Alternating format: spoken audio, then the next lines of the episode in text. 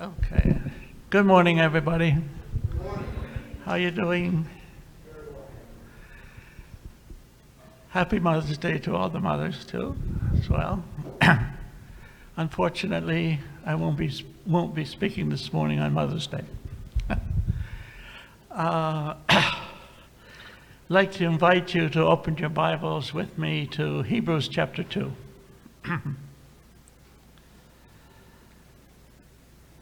And we'll be reading from Hebrews chapter 2 from verse 5 through verse 18.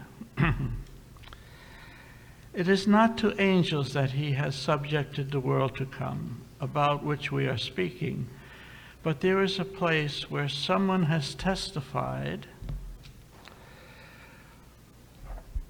"What is mankind that you are mindful of them? Or the Son of Man that you care for him? You have made him a little lower than the angels. You crowned him with glory and honor, and put everything under their feet. In putting everything under them, God left nothing that is not subject to them.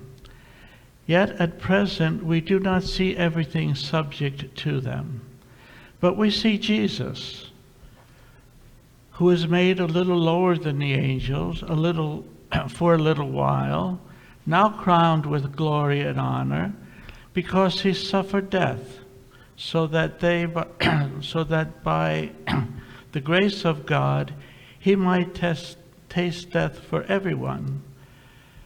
But bringing many sons and daughters to glory, it was fitting that God, for whom and through whom everything exists, should make the pioneer of their salvation perfect through what he suffered. Both the one who makes the people holy and those who are made holy are of the same family. So Jesus is not ashamed to call them brothers and sisters. I will declare your name to my brothers and sisters in the assembly, and I will sing your praises. And again, I will put my trust in him. And again he says, here am I, and the children God has given me. Since the children have flesh and blood, he too shared in their humanity, so that by death he might break the power of him who holds the power of death, that is the devil, and free those who all their lives have been held in slavery by the fear of death. For surely it is not the angels he helps, but Abraham's descendants. For this reason he has been made like them, fully human in every way, in order that he might become a merciful and faithful high priest in service to God, that he might make atonement for the sins of the people, because he himself suffered when he was tempted. He is able to help those who are being tempted." Lord, we thank you for your word, and I pray, Lord, that your Holy Spirit would open the words that we have read to our hearts this morning. I pray, Lord, that you would come and speak to us. I pray, Lord, that you would help me to be able to express what you've put in my heart, what you want to say this morning. And we thank you, Lord, in Jesus' name, amen. Okay. The book of Hebrews was written to an urban church in times of the Roman Empire, a church that was very discouraged, that was very fearful, that was wondering if they were going to make it or not. And in Hebrews chapter 2, we have something that is very special and very powerful for us. The answer that Jesus gives, the answer that the Bible gives, that when we are discouraged, when we are wondering, when we are full of fear, the answer that Jesus gives is this: look to Jesus. Look to Jesus. Now, Hebrews chapter 2 is in strong contrast to what we find in Hebrews chapter 1. Because in Hebrews chapter 1, Jesus is exalted. Jesus is the one who has created the whole creation. Jesus is the one who holds all things together by the word of his power. And yet, in Hebrews chapter 2, we see a little different Jesus. We see a Jesus that has left his glory. We see a Jesus that has come to suffer. And yet, we see a Jesus in three ways in this chapter. Number one, we see Jesus who is your King. Number two, we see Jesus who is your Redeemer. And number three, we see Jesus as our elder brother.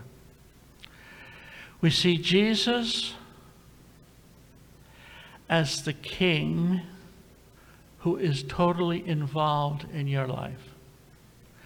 We see Jesus as the Redeemer who is complete, totally freed us from the bondage of the fear of death.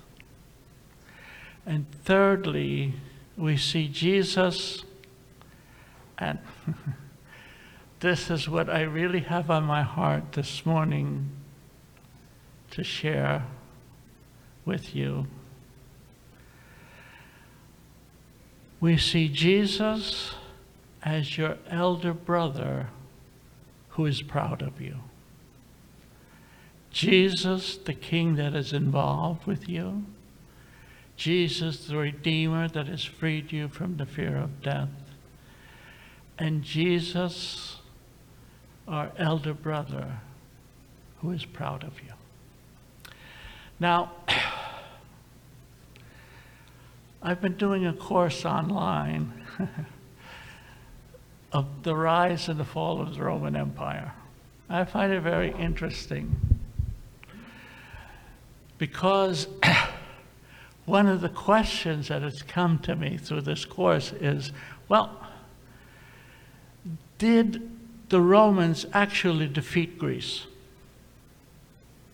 They did militarily, but did they philosophically and culturally?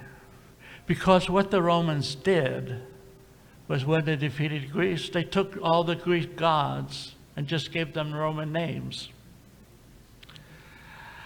And the Greek and Roman gods were the gods who were seated high on Mount Olympus, who were drinking wine, who were being served by young maidens.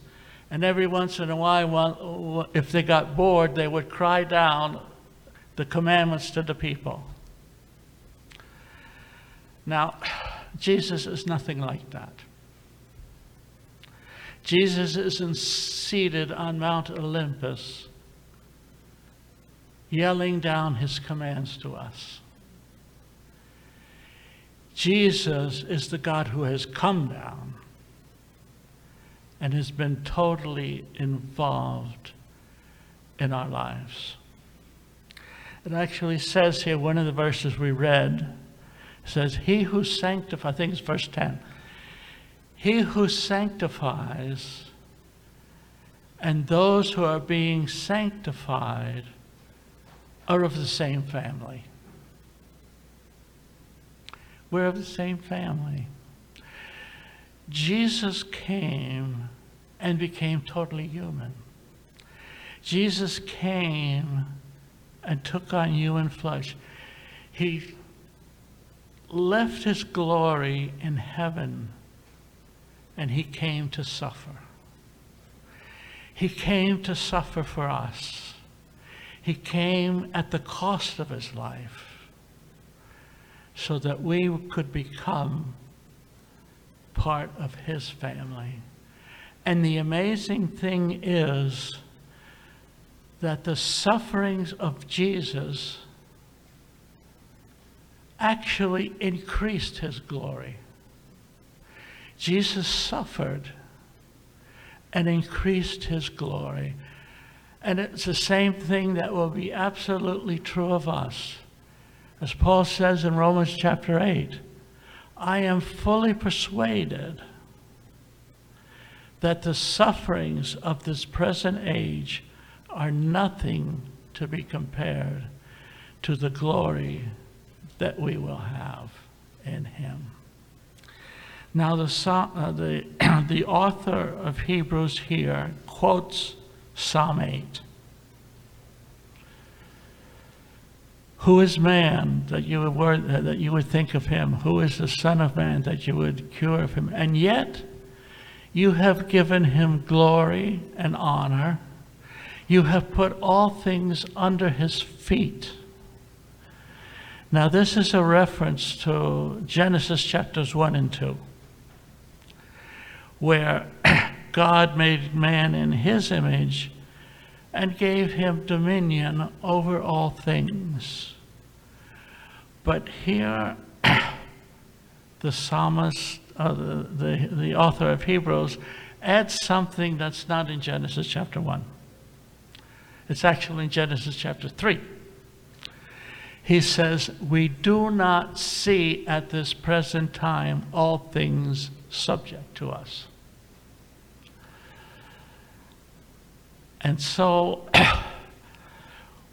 when the author of Hebrews quotes for us Psalm 8, he is quoting to us Psalm 8 through the eyes of Jesus. Psalm 8 is not yet true of us, but it is true of Jesus. And it will be true of us who are in Jesus. And here, Jesus is king because he has come down and has been fully involved in our lives. He has given his life so that we might share in his glory. Now, the second point, Jesus is our Redeemer, comes in right here because something has happened. First, he tells us in Psalm, we have been crowned with glory and honor. But then he says something happened because we do not see things submitted to us and to him. He hears our cry. He hears our fear, and yet there's something that has happened. Sin has come into the world. Jesus hears our cries. Jesus hears our suffering. Jesus hears our fears. So what does he do about it? What does God do about it? He does do something about it. He comes. And he becomes fully human. And he takes our place.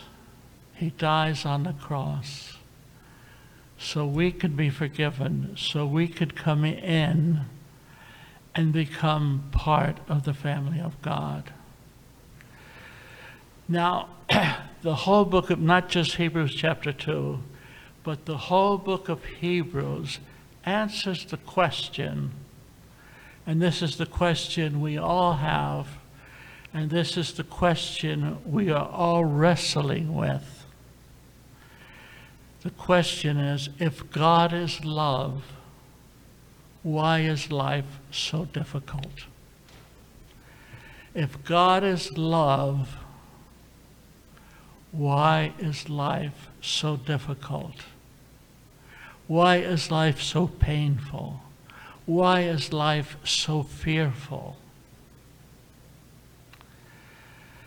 And the question, the main question that Jesus has come to answer is, when it says what we have read, that Jesus has freed us from the fear of death that has held us captive.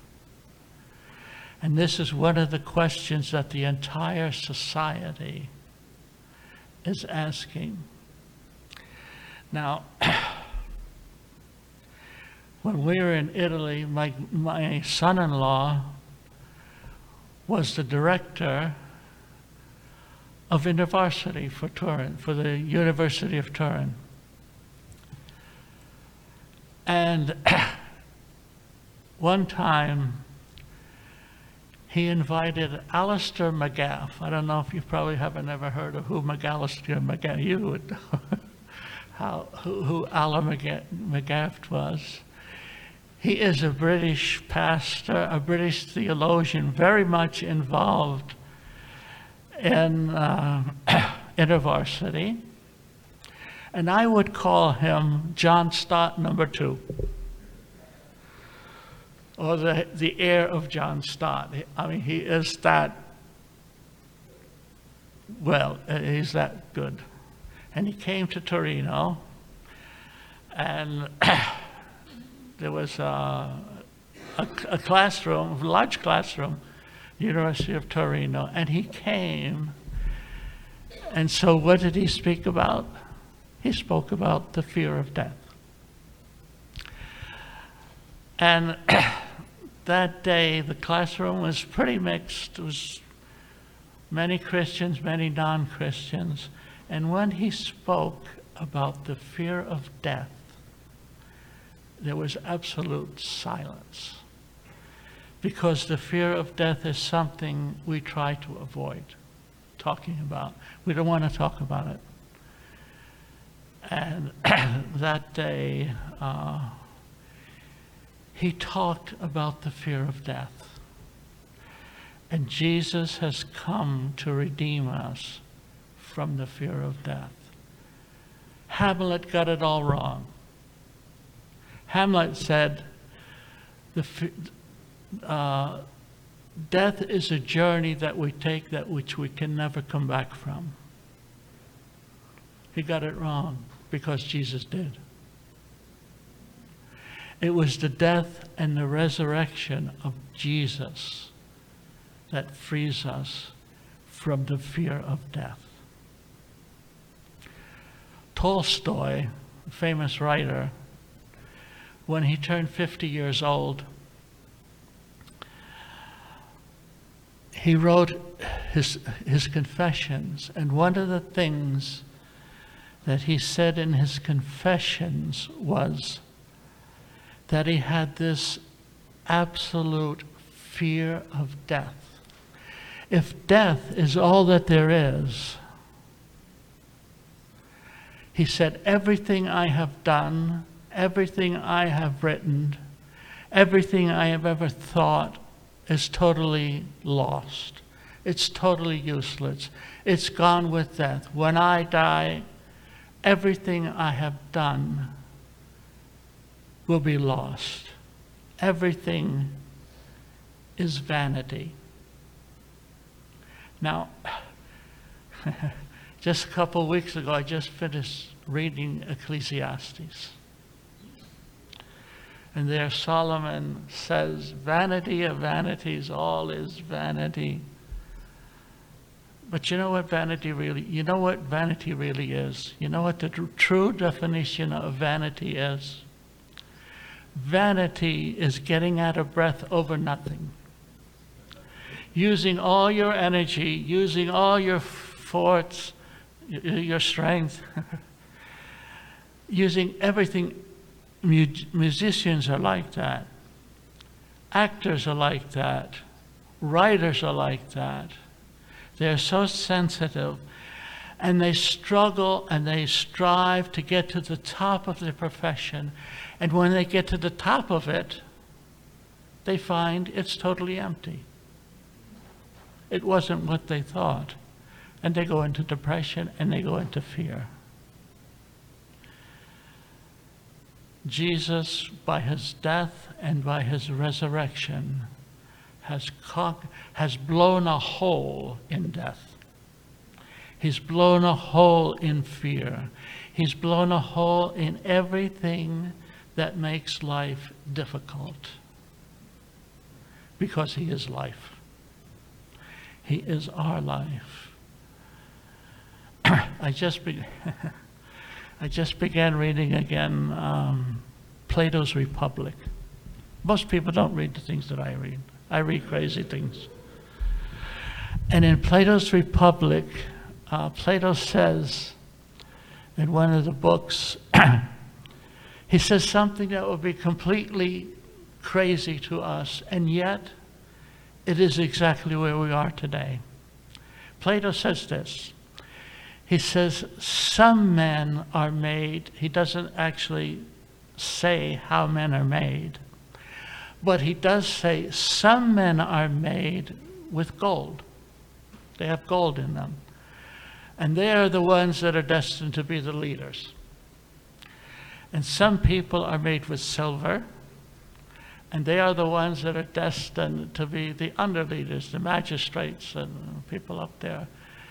And everybody else is made with clay and iron. They are the common people and the slaves. Now that sounds absolutely crazy to us, but it's absolutely where we are. We wouldn't say it in those ways, that way, but we would say it. There is class distinction. People are put in classes. And if you're in one class, you can never go up to the next class. Jesus blew all that away. We are one family. He has come to make us one family. And he is our elder brother who is proud of us. We would never think that. We would never think that way. How can Jesus be proud of me? And yet he is. He's proud of us. The reason we don't look at ourselves as being, something, is because we're always looking to ourselves. If I look to myself, what am I going to see? I'm going to see who I am. I'm going to see all the places I failed, all the sins I've committed, all the things I haven't done that I should have done. I'll tell you a scary story that happened to me one time when we were in Sardinia. There was this town that had one believer in it. She was an old lady. Antiochia was her name. And almost every Sunday, we would go visit her. It's way up in the mountains, in a town, a small town. And one day, as we were visiting her, this woman enters the house. She knocks on the door, she comes in, and she promptly announces to me that she is the Madonna of Arabus. Arabus was the town. She was the Madonna of Arabus. She said, I know who you are. I know what you want to do here, and you're not going to be able to do it. Because, and then she promptly listed almost every sin I ever did in my whole life and walked out.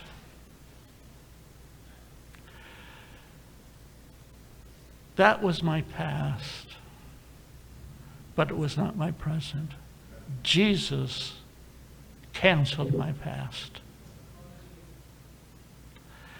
and has given me a new beginning, a new life, a life where he is not ashamed of me. And that's probably one of the main points I want to talk about, shame.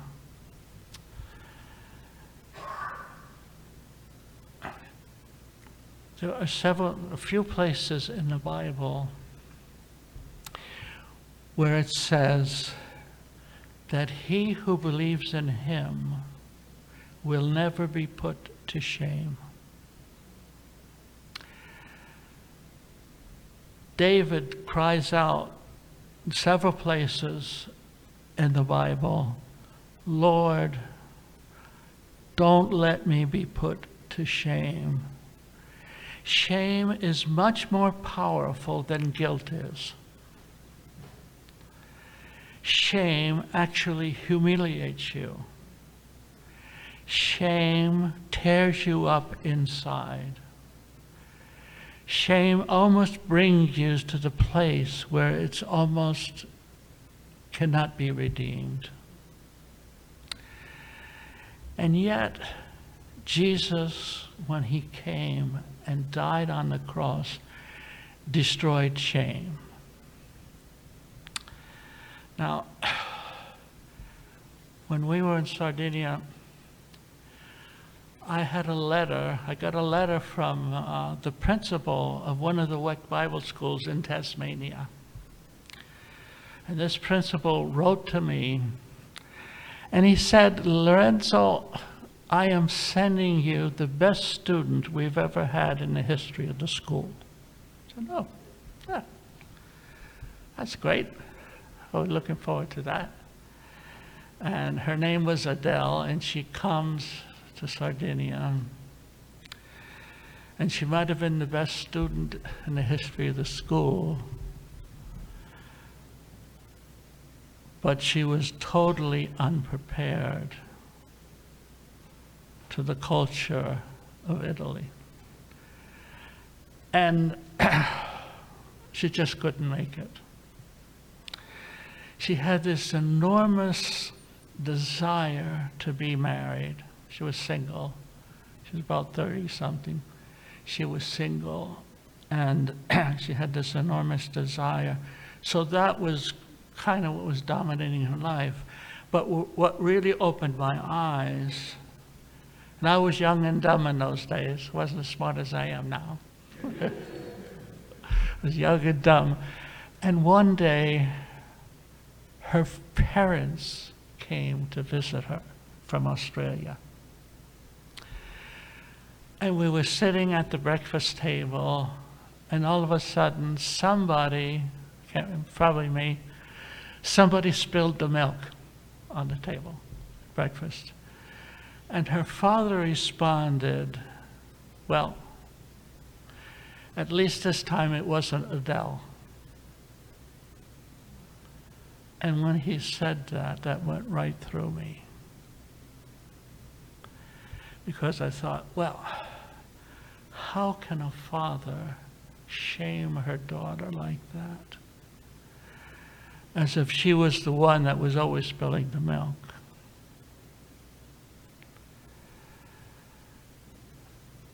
We were counseling a young woman. So it was at Torino. We're counseling a young woman, she's 45 years old, and she suffered for 20 years with bulimia. And we were really making some really, really significant progress with her. And she was an artist. She was a very talented artist, a very, very rebellious artist. She was talented because she was totally outside the box. She did not follow the rules of good art. But yet it was very effective. And she would paint these enormous paintings. They weren't just paintings like that. They were wall-length paintings. And she was her perspective was really good, and her use of colors were perfect. The only defect that she had was that when she would paint people, and she always had people in her paintings. When she would paint people, she would always paint them as skeletons, which is kind of weird. So one day she had just finished one of her paintings. She took a picture of it. She sent it to me by email. And I looked at this picture. I said, yes, this is Ilalia. And I shot off a quick email to her. And I said, Ilalia, I am very proud of you. Even though some of the things on that painting were things we needed to talk about. I said, I'm very proud of you. And she immediately called me up, absolutely sobbing. And she said, nobody in my whole life ever told me they were proud of me.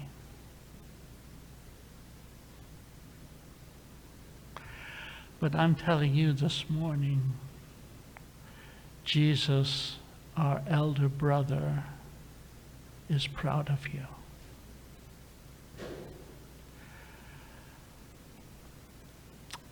Now, if you're not American, see, if you're not American, you will understand this more than us crunky Americans could understand. Now, in America, if we want to put ourselves forward, what do? We write our resume. And we include in our resume everything we've ever done, everything good we've ever done. You know, we really want to put ourselves forward and really want to give a good impression. So much individualistic America. You never put your anyone that you are ashamed of, you never put on your, anything you did shameful, you never put that on there.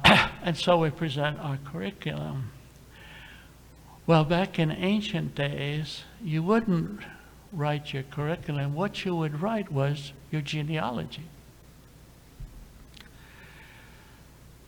And the reason you would write your genealogy is, and even today in America, even though we write our resume and we think, well, I have been formed by the decisions I have made, I have been formed by all the things that I have done, actually, the biggest thing that has formed you is your family.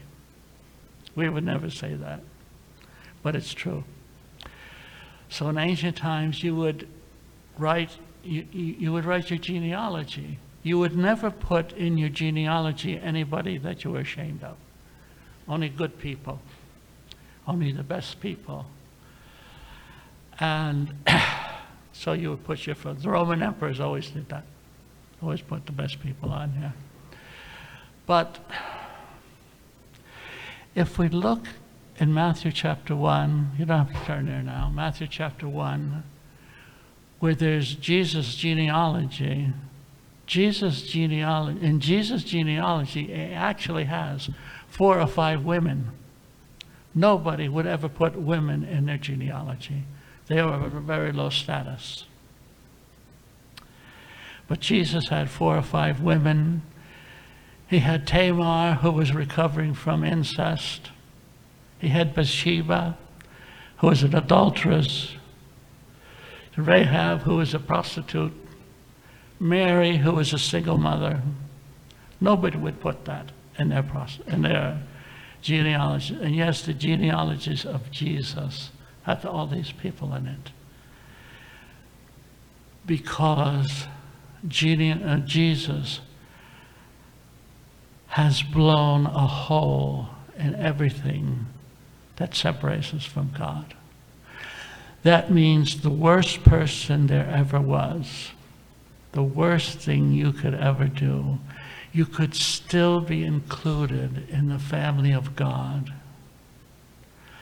by repentance and faith in Jesus, because Jesus doesn't reject anybody, because he was rejected for us.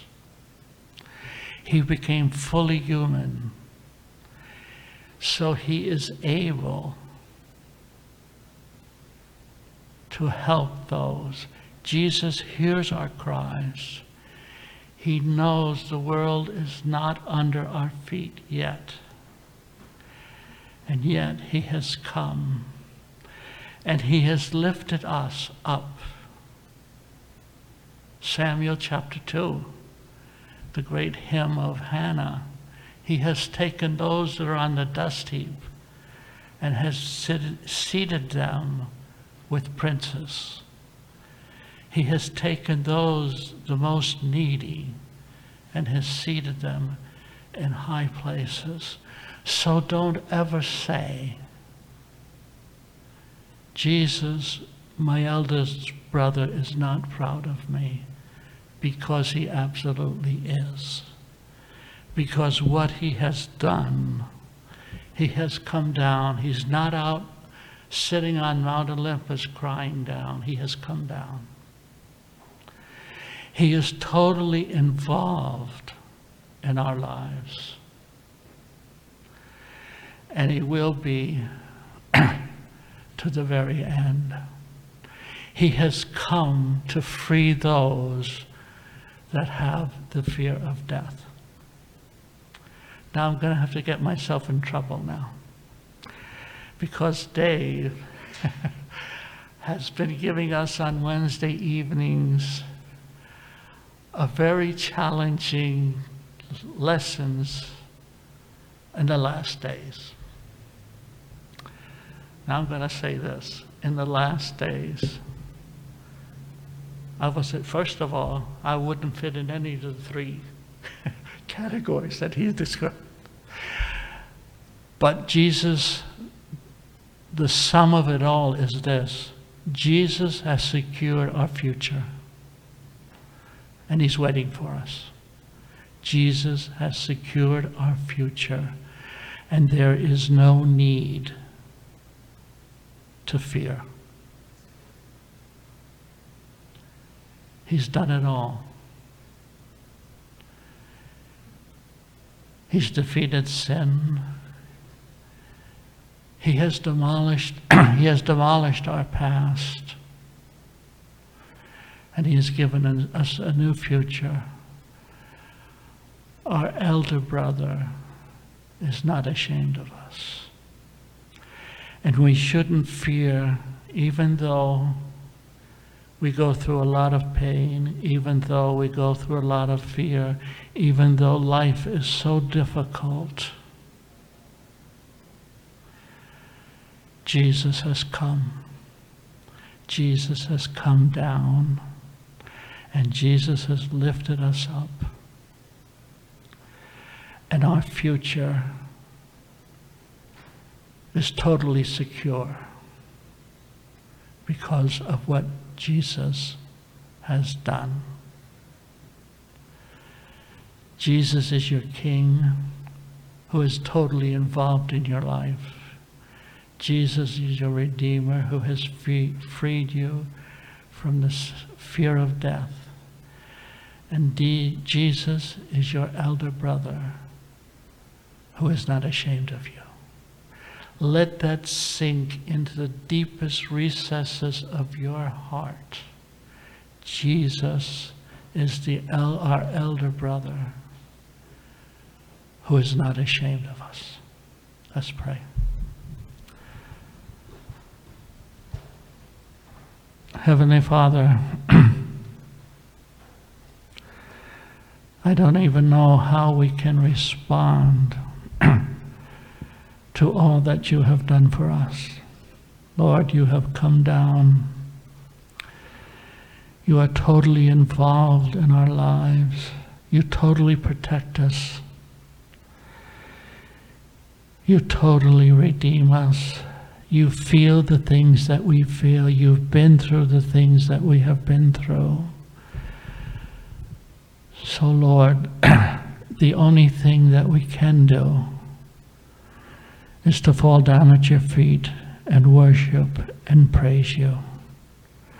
And yet, Lord, how can we ever thank you enough? How can we ever praise you enough? How can we ever worship you enough for all that you have suffered, for all that you have given us, and the way that you have lifted us up out of all fear and all danger? And we just, Lord, want to reach out and cling to you, Father. We thank you that you're not up on Mount Olympus, but you actually came down. You actually defeated death. You defeated sin and death so that we should no longer live in fear, but in praise and glory and honor to you.